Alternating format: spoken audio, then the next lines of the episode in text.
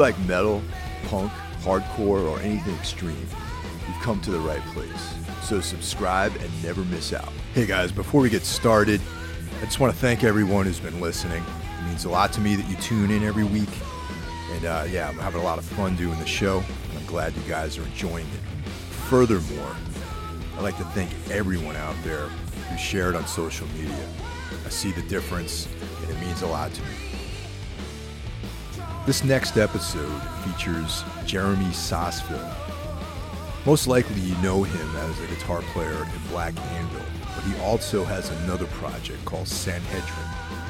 They're great band, and all the hours I spent traveling across Europe and the United States with Jeremy, having those discussions about 70s heavy metal, it came to no surprise to me that Sanhedrin sounds the way they do. They're a great, relatively new band, and I hope everyone out there goes and checks them out.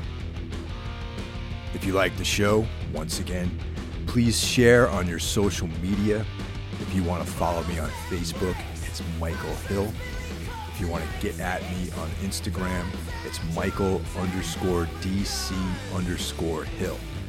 Those are my two primary social media outlets, and I'm on Twitter.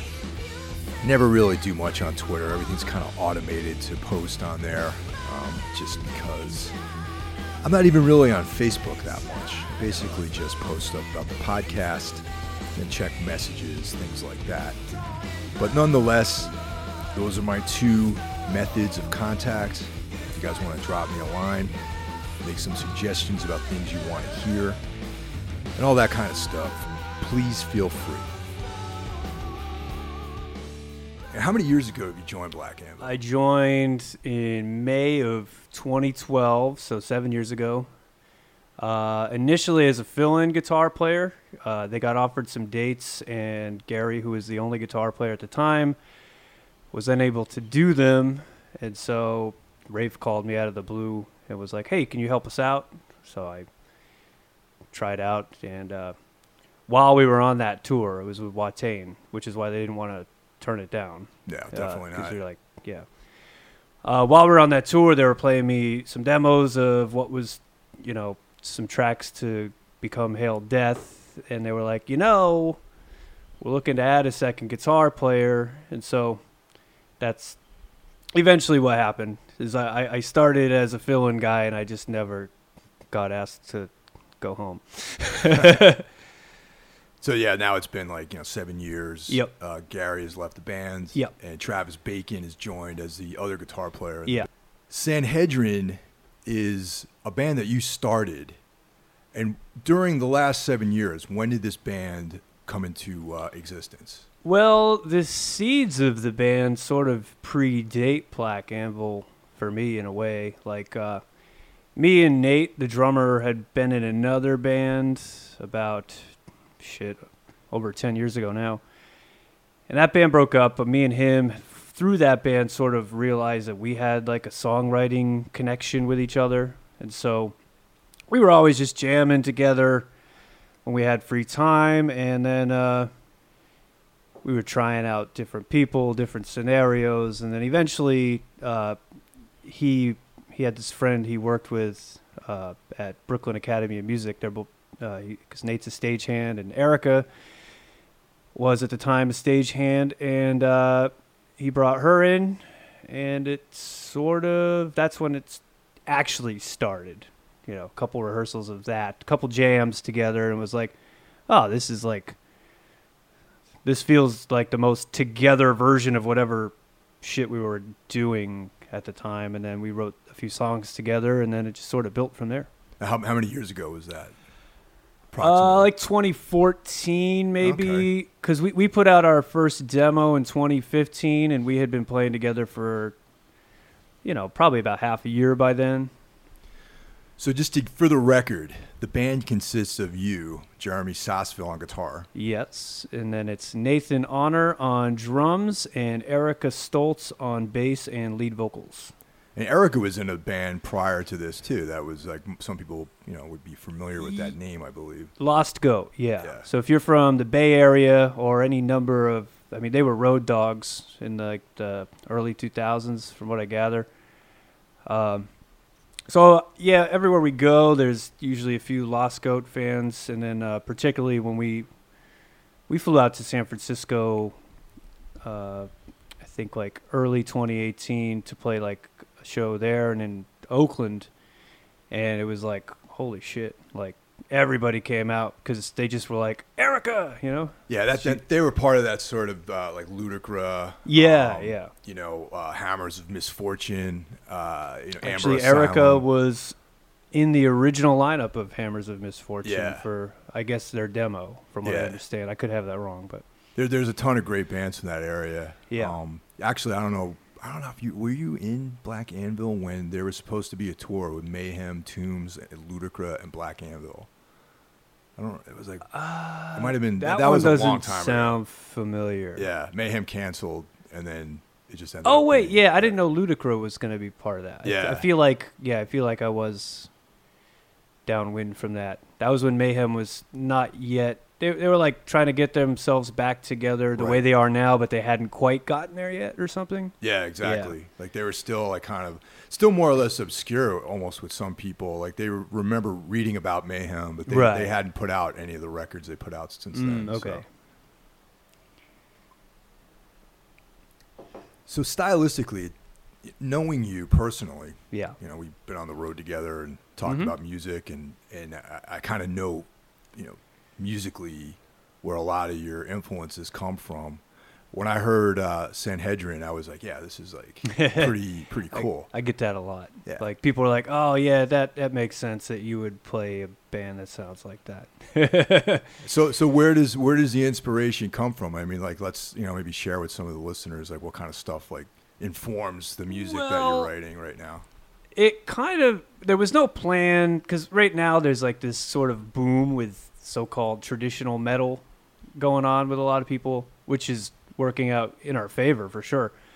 But there wasn't necessarily a conscious decision to be like, let's start a band that sounds like a certain era or a certain thing. It was just sort of, this is what kind of comes together when these three people are in a room. Now that said, we all love Ozzy and Dio and Sabbath and Kiss and Priest and UFO and Scorpions and I could go on. So a lot of that certainly informs it. And then uh, you know, I, I I'm definitely a student guitar wise of the the you know sort of the guitar heroes of like the 70s and early 80s like the, the people who were called shredders before Yngwie put that sweep picking neoclassical spin on it like I don't really mess with that kind of stuff personally when it comes to as a fan or as a player in particular I've never felt compelled to learn how to sweep pick per se because it's just never been a m- moment in a song I've written where I've been like, oh, you know what this needs. Yeah, there's just a couple six sweeps in there. Yeah, yeah, yeah. I mean, it, I I appreciate the discipline it takes to play like that, but uh, just not my shit. Because I, I hear you know like Michael Schenker, uh, Uli Roth, like that kind of thing going on with what you're in your style, and that's just from being being on the outside. And Yeah, no, uh, Michael Schenker is definitely a top influence, kind of a la Kirk Hammett, because I would be reading interviews with. I mean, I got into a million bands because of I reading interviews with Metallica and them talking about like Misfits, Thin Lizzy, Scorpions. Like I knew the Scorpions, but I didn't know there was that period of the Scorpions predating like, you know, blackout, like Yeah, prior, yeah, prior yeah. blackout. Right. So, yeah, I just sort of backtracked with all the bands that I liked to see what they were into. And uh, yeah, so so Schenker, I got into Schenker sort of later than uh, like probably in my early 20s. And it was right around the time I was starting to develop my own voice as a, a lead guitar player. And then I was like, oh man, this guy, you know, we're using a lot of the same boxes, if you will, and, and scales and stuff like that. And so, what once I heard him and dove into it, because my dad was always like, "Oh, you got it, Michael Schenker rules." I'm like, "Yeah, whatever, Dad." And then one day I hear it like with a clear head. I was like, oh man, this is like the best shit ever. And so I definitely uh, pull inspiration from him left and right at this point. now, which which uh, era of Schenker, like the MS, MSG? Nah, or, you know, uh, UFO? UFO Yeah. for sure. Um, just like I, I, I haven't dove into MSG at this point, but just those UFO records, Yeah. every, every one that he did, there's just something about his style and the fact that you know while it's heavy metal in a sonic sense, they branch out and sort of do a bunch of you know just different kinds of songs, you know, like Thin Lizzy would do different types of songs. It's not just one type of song. So that's another thing that Sanhedrin kind of takes uh, takes a lot of direction from, if not directly. It's just the idea that we want every song to be its own identifiable thing, as opposed to, you know, one sound all the time. Now, to date, how many releases you guys have out? Uh, two full lengths. We did a demo in 2015, but it, I would consider that, yeah, not quite a release so much as something to put up so people would start asking us to play. or we, we did a cassette version of it to have something at the merch table. So, and all those songs have wound up on both records at this point. So, so 20 September 2017 was the release date for A Funeral for the World. Uh, that record we self-released. Um, and then it was later picked up by our current label for at least for vinyl represses and stuff. And then uh, the record we put out in February of this year is called The Poisoner, and that's the one that's sort of we've been touring on for this this particular year. Like we put it out, and like a week later we were in Europe, and kind of learning how much they love heavy metal oh, over Oh, yeah, there firsthand in a way that I wasn't really aware of before. When we put out the first record, the Bandcamp sort of was our only outlet for it. And then one day we just started noticing all these Germans buying our record, and we're like, what the hell is going on here? And then eventually we found out later we were featured in a magazine over there, and you know, it just sort of snowballed. Like it was a DIY release that, you know, kind of bought us our freedom to do whatever we wanted after and kind of be choosy about who we partner with to going forward. So, what label are you guys on right now? We are on Cruz del Sur Music, which is based in Rome, Italy. Uh, and they kind of specialize in old school style heavy metal. Um, they have a lot of U.S. bands on their label, uh, but many people in the U.S. are not as aware of them as uh, as one would one would hope. Uh, that's starting to change. There's we've helped with that, I think, and a couple other bands.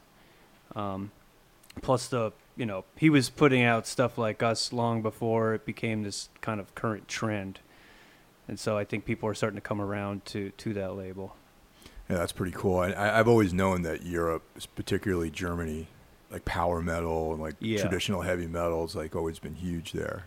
You know, hence like the the big festivals in the summer.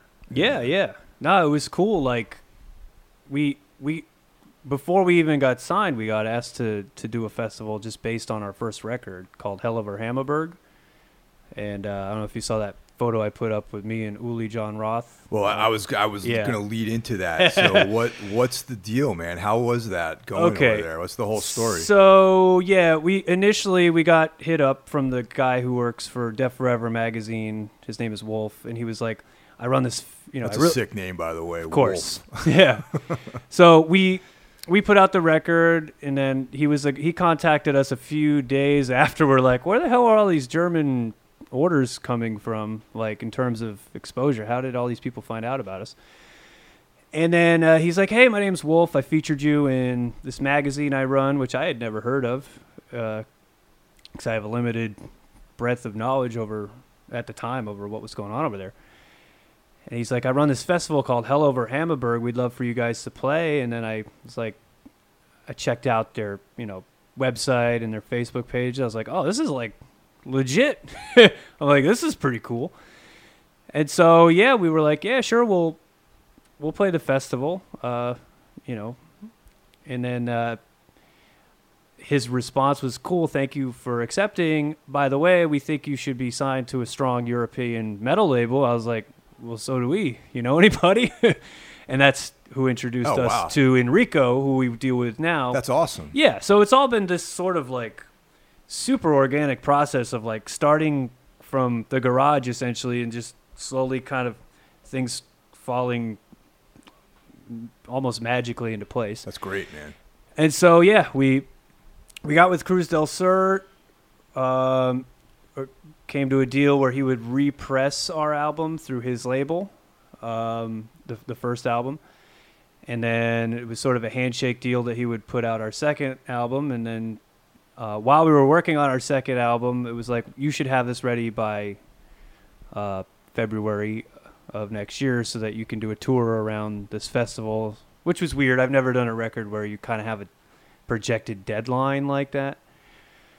Uh, and then, yeah, so we went over there. We went to Germany, and uh, third show of the tour is Hell Over Hammaburg. We're playing the main stage in front of about a thousand people, and I was surprised at the percentage of them who knew the words to our music. It was it was like it was like a dream in a way. That's it was, awesome. It was very surreal. It was awesome. Like Yeah. it wasn't, but yeah, it was just like it was like you know you you get on the airplane in New York and you're a guy who's you know working his day job and you know you're just going to Europe with your friends to play some shows and then you get on stage you know three days into a tour and you're living this experience that you equate to you know something much bigger than that. Yeah. It was it was awesome. So.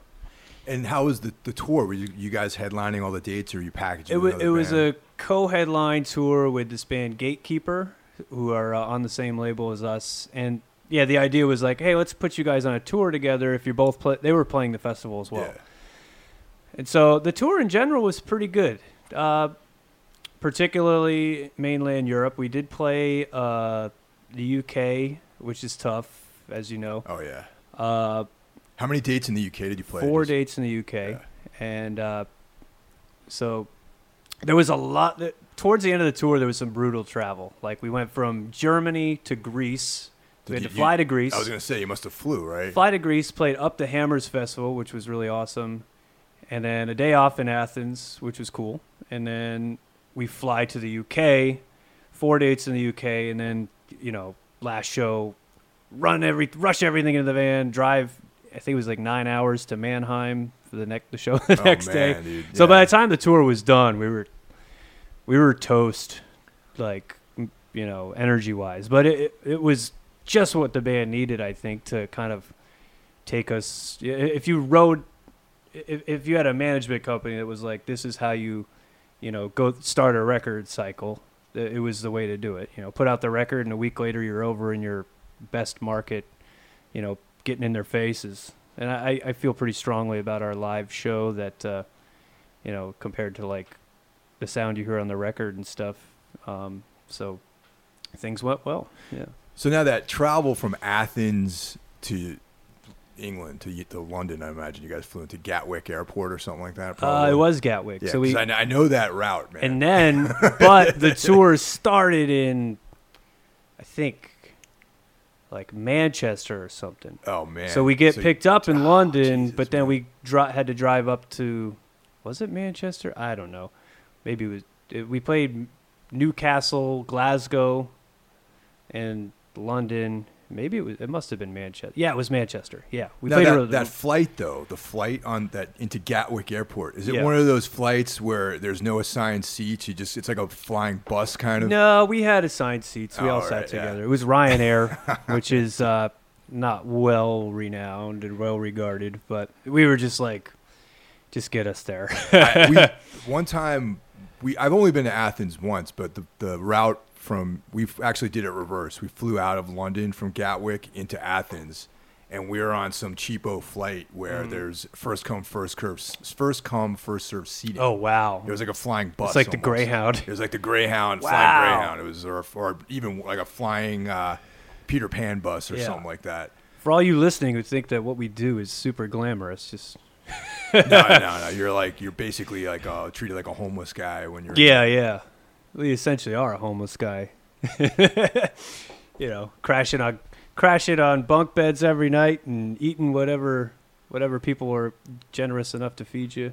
You know, all these years, I never really figured out what they like in England. You know what I mean? It's like Yeah. You know, you, you, you commented that some of those shows were like maybe London was probably good. London was Right, good. It was you know. also free, Oh, so that so helped. okay. but it was right in Camden. Like it was a it was a it was a good show. Yeah. But I've never, in the last like two decades of touring, I've never really figured out what people in England like, really. I think it's kind. It reminds me of the states in a way where I think there's just such a diversity of competition with other music genres, for one. Mm-hmm.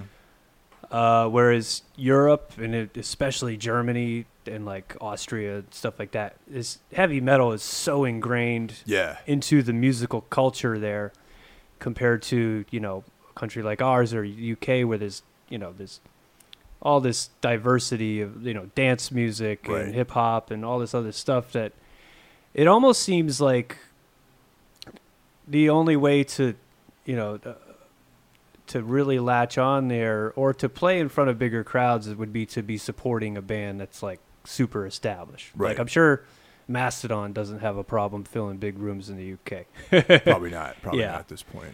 Yeah. but in terms of the underground grind yeah you're we were playing to you know 20 30 people most shows except for you know the london show was packed and glasgow was actually pretty good i found scotland to be uh, quite a bit different experience than playing england Yeah, I think so too. Except I have a harder time understanding people in Scotland. yeah well the secret is to drink more which uh, which was advice given to me by uh, an uncle. He was like, he lived in Scotland for a while, and he was just like, you know, it's weird, but the more you drink, the easier it is to understand them. So I, and it was my birthday the last time I was there, so I definitely put that theory to the test. So I want to return Yeah, to the festival in Hanover because you Hamburg. Hamburg. Yeah, Sorry.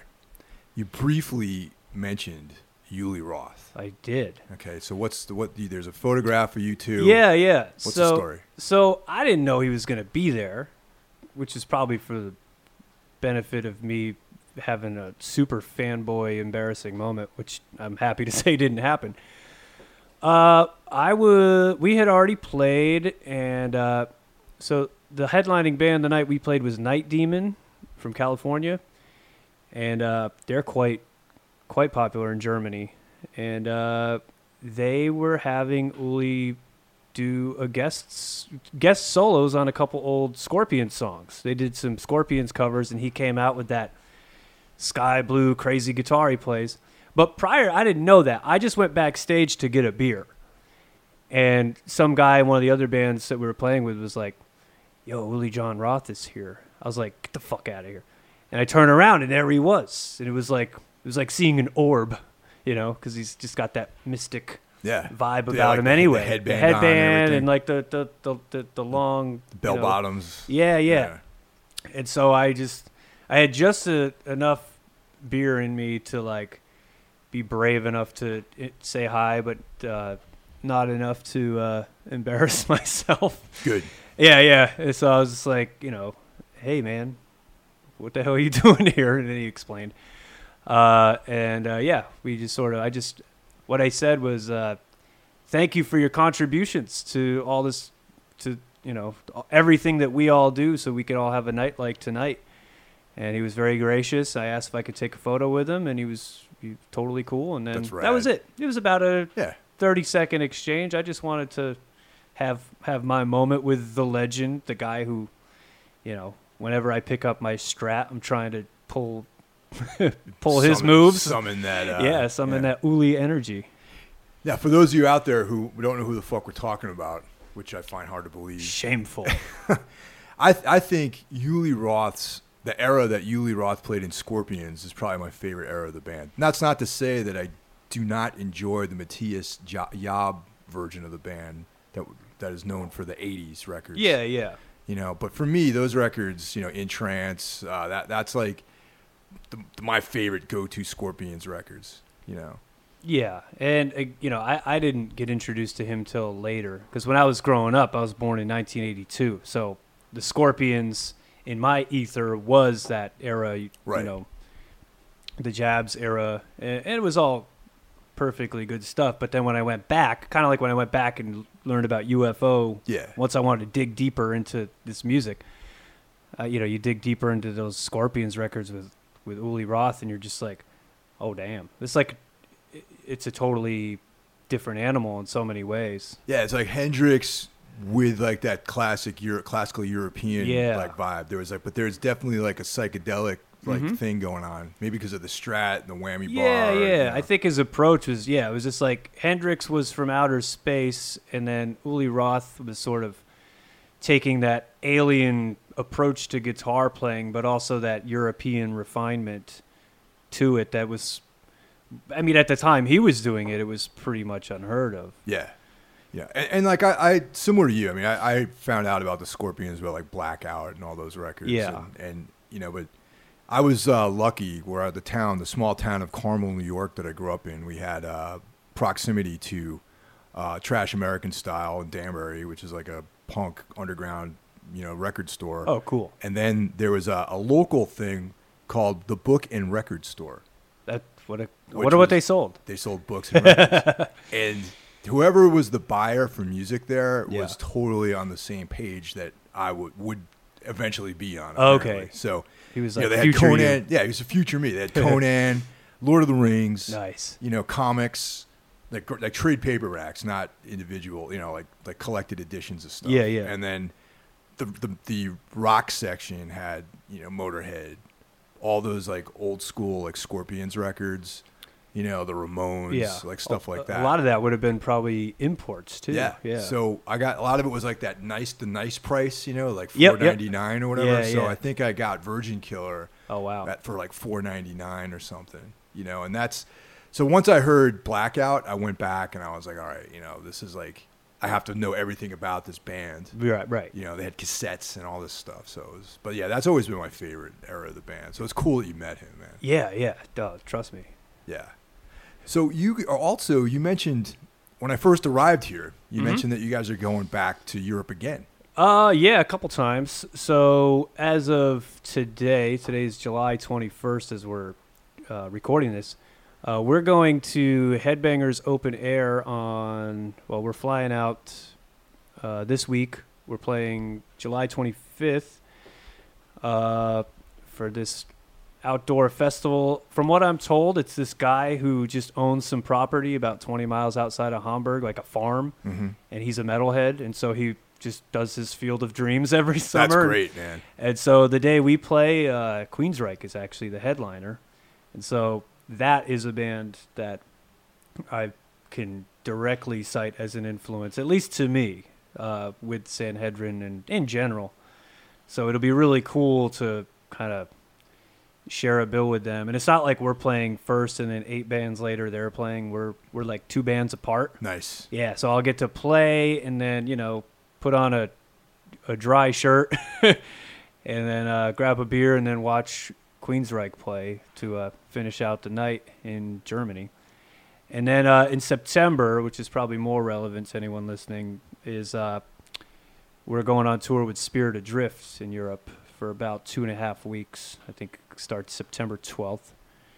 Uh, and I'm looking forward to that kind of pairing. It's kind of serendipitous. Uh, Black Anvil played one of the first ever Gatecreeper shows. Okay. So we've known them. I've, I've known them at least peripherally for a long time, and then we played with them in Europe, and now will my other band Sanhedrin will be playing their first ever European tour, Spirit Adrift's first European tour, which features uh, at this point like two or three guys that are also in Gatecreeper. oh, So cool. yeah, Yeah. Yeah, I only know the name. I'm not that familiar with their music. Is it? uh, like- yeah, it's sort of uh, it's like I would call it like heavy metal doom. okay. It's, Like it's a- Candlemass or something like that. yeah, or- candle a little more. Uh, it's like Candlemass, but also you could tell they, you know, it's informed by more modern stuff like Pallbearer or Khemmis. Oh, okay. Yeah. I don't know if they cite either of those bands' influences, but it's along similar lines, but more, you know, metal influenced than either of those two bands. yeah, those other two bands are a little. You know, they're they're less metal and more like whatever, like kind of like Torche or something like yeah, that. yeah. Yeah. Whereas Spirit Adrift is more like, you know, you, you can tell they love Metallica, and Okay, Iron cool. Maiden, Yeah. and also like Thin Lizzy and stuff like that. It's very, very cool, riff oriented, uh, but still big, roomy sound. Nice. You know, Should Not- check them out. yeah, not so thrashy. I yeah, yeah. Their new record in particular, I think, is the best stuff that they've done so far. Uh, Nice. So that and that's that's what they're going to be touring on coming up. And is there any new material in the works right now? Yeah, kind of always. good, good. Yeah, we Sanhedrin kind of makes it a point to rehearse even when we don't have stuff going on. I've I've been in other bands where it's like we'll rehearse when there's a show or a tour or we want to start writing the next record or something like that. Whereas Sanhedrin's always sort of writing the next record. So I would say right now we have about 3 or 4 songs that are at least skeletally there, not vocally, maybe not details, but stuff where we're like we're starting to figure out the direction and just yeah we our goal i would I think a realistic goal would be sometime in 2021 having our third album out Nice which works out well because 2020 has a lot of black anvil stuff lined up now. it seems so Nice. That's good. yeah That approach to writing, I find when I talk to other people that do it that way, it seems like you the, the material has more of a, a bandwidth of different things going on. You know what I mean? Like if sometimes bands are like, oh yeah, we're we're in this this next month we're gonna write our new album, yeah and then everything kind of sounds like similar because you're in that same mindset. You know? what I yeah mean? yeah it, i could see where that happens yeah it well, i mean there are times where like you, you can bust out six songs in like a month Right. And then there are times where it takes a song six months to be written Exactly. or to be even figured out skeletally where you're like oh okay or or maybe it takes that long to figure out that that song's not going anywhere yeah, totally. That's another option Um, too. Yeah. yeah so I, I think with us uh it's cool to work that way because it just it's also when you're just rehearsing set lists or rehearsing yeah like right now we're rehearsing set lists for tour dates primarily but at the end of those rehearsals we'll take a five or ten minute break and be like hey let's go back to that stuff we were working on some new stuff. Because it it's important to all three of us to just have that going on. It's sort of what we all agree that's the most rewarding part about being in the band together is the process of creating this music. You know it, playing it live's great. Putting out a record you're proud of is definitely awesome but the process of just congealing the pieces together to get to the point where that even there is none of that without a you know the songs Yeah. so. That's my favorite part of the whole band experience. Really, is Yeah. is the writing. Because like you know, I I kind of you know I love practicing and getting ready for stuff, and you know, but it does become a bit um, you know t- uh, sort of tedious when you're just practicing the Yeah. tours and stuff. Yeah, you know? practicing and answering fucking emails and Yeah. Getting merch orders and all that stuff. All that none of that is like what you're thinking about when you're Nah. 12, 13 years old learning how to pl- play guitar. You're you're picturing yourself, you know, on those stages with your friends or whoever. But I, I also I just really my favorite all time part is like when you have those new pieces of the songs and you're listening to them in your living room Yeah. and you're like, okay, you know, let's do this like four times. Let's Right. cut this part sucks. Cut that out. You Mhm. know, and then the other the drummer's like, nah, man, that's we just maybe if we just do this like at a different tempo, it's Oh cool. yeah. No, Nate's really good with that. Yeah. Like I'll come in with a riff and I'll have cuz when you write a riff, you know, we're both guitar players. yeah, You have a drum beat in your head. exactly. you know, and then I'll come in and I'll play Nate a riff without telling him what I'm hearing in my head for a drum beat, and he'll do something totally different. And at first, sometimes I'm like, "What the hell are you doing?" But then, like, you know, he'll either be like, "Trust me," or I'll kind of just listen again and you know see if it works, and then that collaborative. Well, that's what you were saying earlier that you guys have this like you know chemistry with writing songs. Oh, yeah. so that's awesome. Yeah, it basically. I very rarely have come in with a song totally completed, and that's by design. I have done that where I'm like, this is. I hate to do it because I hate pulling that dictator move, but I, you know, there's been a time or two where it's like, this is the song. This is, you know, we're not changing anything. It's done. I just, it all came out of me, and you know, this, it just, this is how I feel it works best. But most of the time, it's just like a couple of parts, and then we all start just rapping to each other, like, is this part a verse or a chorus? Well, Erica, being the vocalist, will you know likely be the dic- you know dictate what you know who determines that. Mhm. Um, do we need to play this part? You know, do we need this part? Does this part sound too much like something else? Which is a very dangerous thing to do when Oh, you're yeah. playing music that's so rooted in classic stuff like we are. There have been times where I've we've written songs and I'll be like, "Hey guys, we kind of have to scrap that riff because I was listening to Raven the other day, and it turns out they already wrote that riff, and uh, it's too much. It's too close, you know." yeah, I hear you, man. Yeah. Definitely. Do you have any input on the lyrics, or is that all Erica's domain? Uh, it's primarily Erica.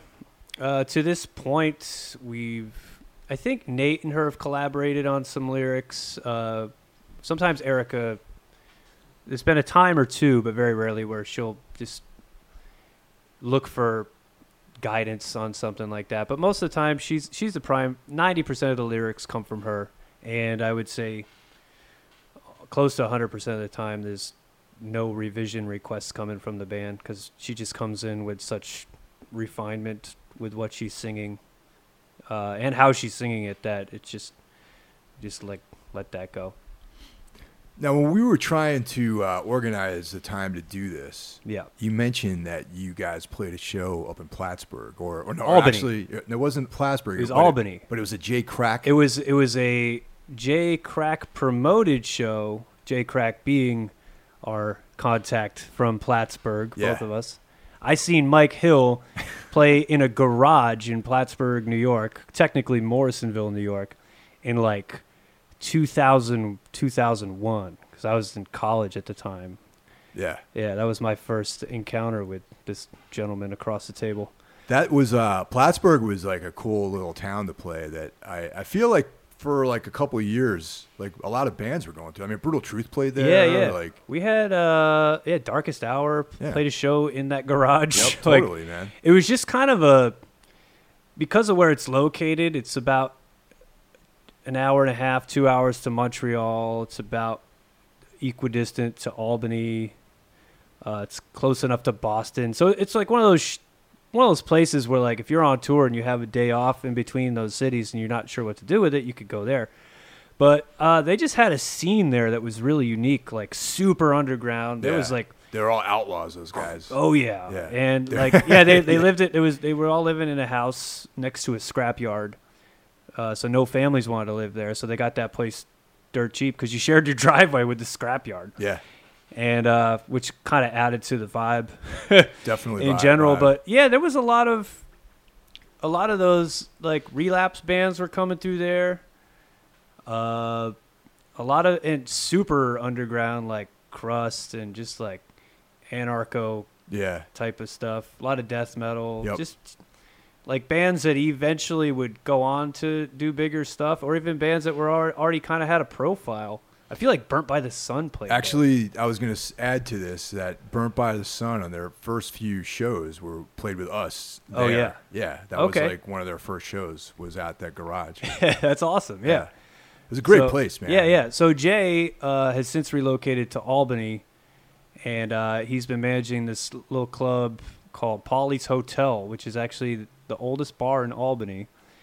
Uh, he's got. He showed me a picture when I was up there of Muddy Waters playing there. Wow. Yeah, uh, just like this little hole in the wall, kind of no bigger than like you know the Acheron was in terms of capacity, but it's more like a traditional bar that's got a stage in the back. And yeah, he's working really hard to kind of make that place uh, a similar thing, where it's just like a, a place for the DIY scene to, you know, to to have a spot, either through local band, local local bands there, or bands passing through, or in my case, he was just like, "Hey, I got this spot. You guys want to play a show? I'll buy you pizza and a pitcher of beer." And I was just like, "Hell yeah!" And then I had friends from my hometown and my my dad and shit like came down. Well, what town are you from? Are you from? I am from Massena, New York, Okay. which is in between the outer the, the the northernmost part of the Adirondacks and the, the border with Ontario and Quebec. Like my town has a uh, crossing into Ontario. Uh, it, it's a great place to live. and learn how to become a guitar player because it's, it's winter for about six months and you're just like stuck in your house with nothing else to do. But- yeah, up, upstate New York is like that. It's uh, Yeah. you're you're um that that's I, I'm a big fan of upstate New York. I mean, I tell people that I come from upstate, but I'm not really. I mean, I'm, I'm yeah, yeah, I know where Carmel like- is. Yeah, like, you wh- wh- guys, like where we are. I mean, it's all downstate from where we are. yeah, But even so, like Carmel's like it's Hudson- upstate if you live Valley. here. Yeah, if you It's- live in New York, it's upstate. yeah, New York yeah, City, you know. It- uh, yeah. So, yeah, but it's a cool area. It's very do what thou wilt up there. Yeah, in terms sure. of just culturally, like there's a lot of, you know, whatever your neighbor does, you're just sort of like he's him and I'm me, and it doesn't matter. Like, you know, it. it, it there's a lot of uh, in a city. There's a lot of you know putting on airs with your you know the people that you hang with and the Yeah. people that are around you to make sure you're socially you might this or that. You, you might have to not wear socks with your loafers or something. yeah, you know, yeah. like there, it's just like that's my neighbor. He's he's got a ten foot fire going made out of pallets, and then uh, you know, uh, often you know, I grew up in town, so we didn't have to. I had neighbors right next to me, but yeah. it's just a very be, even politically like it's more just like it's not really left or right leaning it's just like they don't know they don't give a shit about us so why should we give a shit about them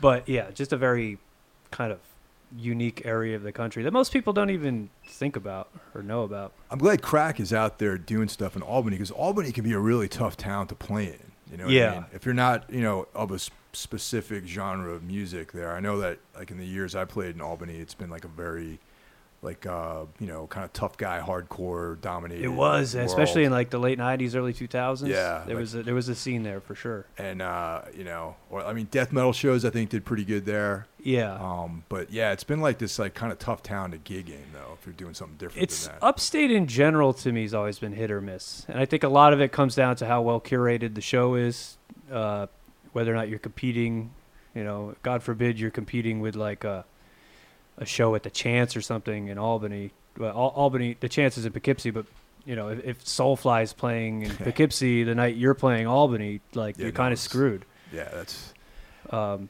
yeah but it, it was cool to go up there for sure well, that's good to hear. yeah So how's this this fucking heat wave is killing me, man. I'm not. I haven't left the house, but to uh, go. I went to Home Depot this morning to procure these clamps for the Sanhedrin backdrop, Nice. and it was like 7:30 in the morning, It was like and, 89. and it was degrees. blazing already. Yeah. So, yeah, I'm not into it. Uh, you know, it, it, th- this city in particular is a hard place for to to spend summer because there's no escape, and then you compound that with the piles of garbage on the sidewalk and the dead animals, you know, pigeons and stuff, and any number of other things that don't react well to heat and create an unpleasant odor, including your fellow human beings. So, Where can people find information about the band? Like, what's all your all your social Sure. media, websites, label stuff? Well, we, we have a website as sort of a pivot point where you can, on, on our website, which is www.sanhedrin, S-A-N-H-E-D-R-I-N dot N-Y-C. Uh, that's kind of the pivot point. That's got a link to all that stuff. Uh, if you want to buy our music, the best place is our Bandcamp. If you want to check out what we have coming up, the best place is our Facebook page or our Instagram, and all that stuff is linked from that website.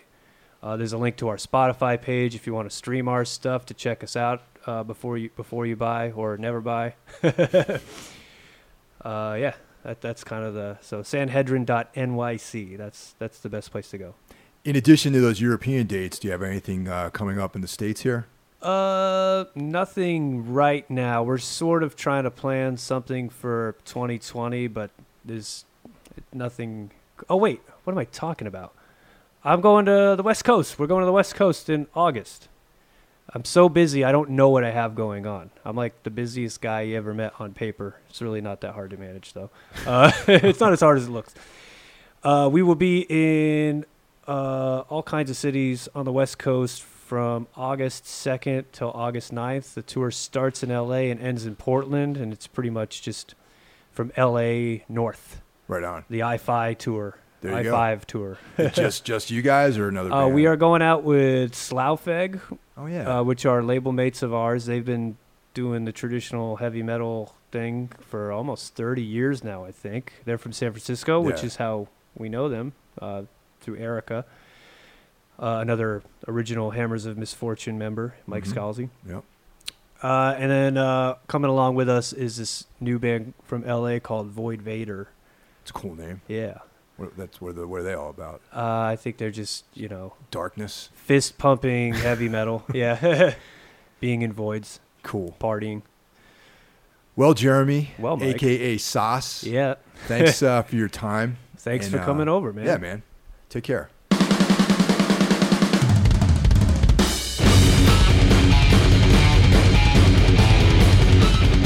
Well, that's it for this week's episode of Metal Matters, a Gimme Radio weekly podcast. Tune in next week and see what we have in store for you. The show is available on all streaming platforms Apple Podcasts, iTunes, Spotify, etc.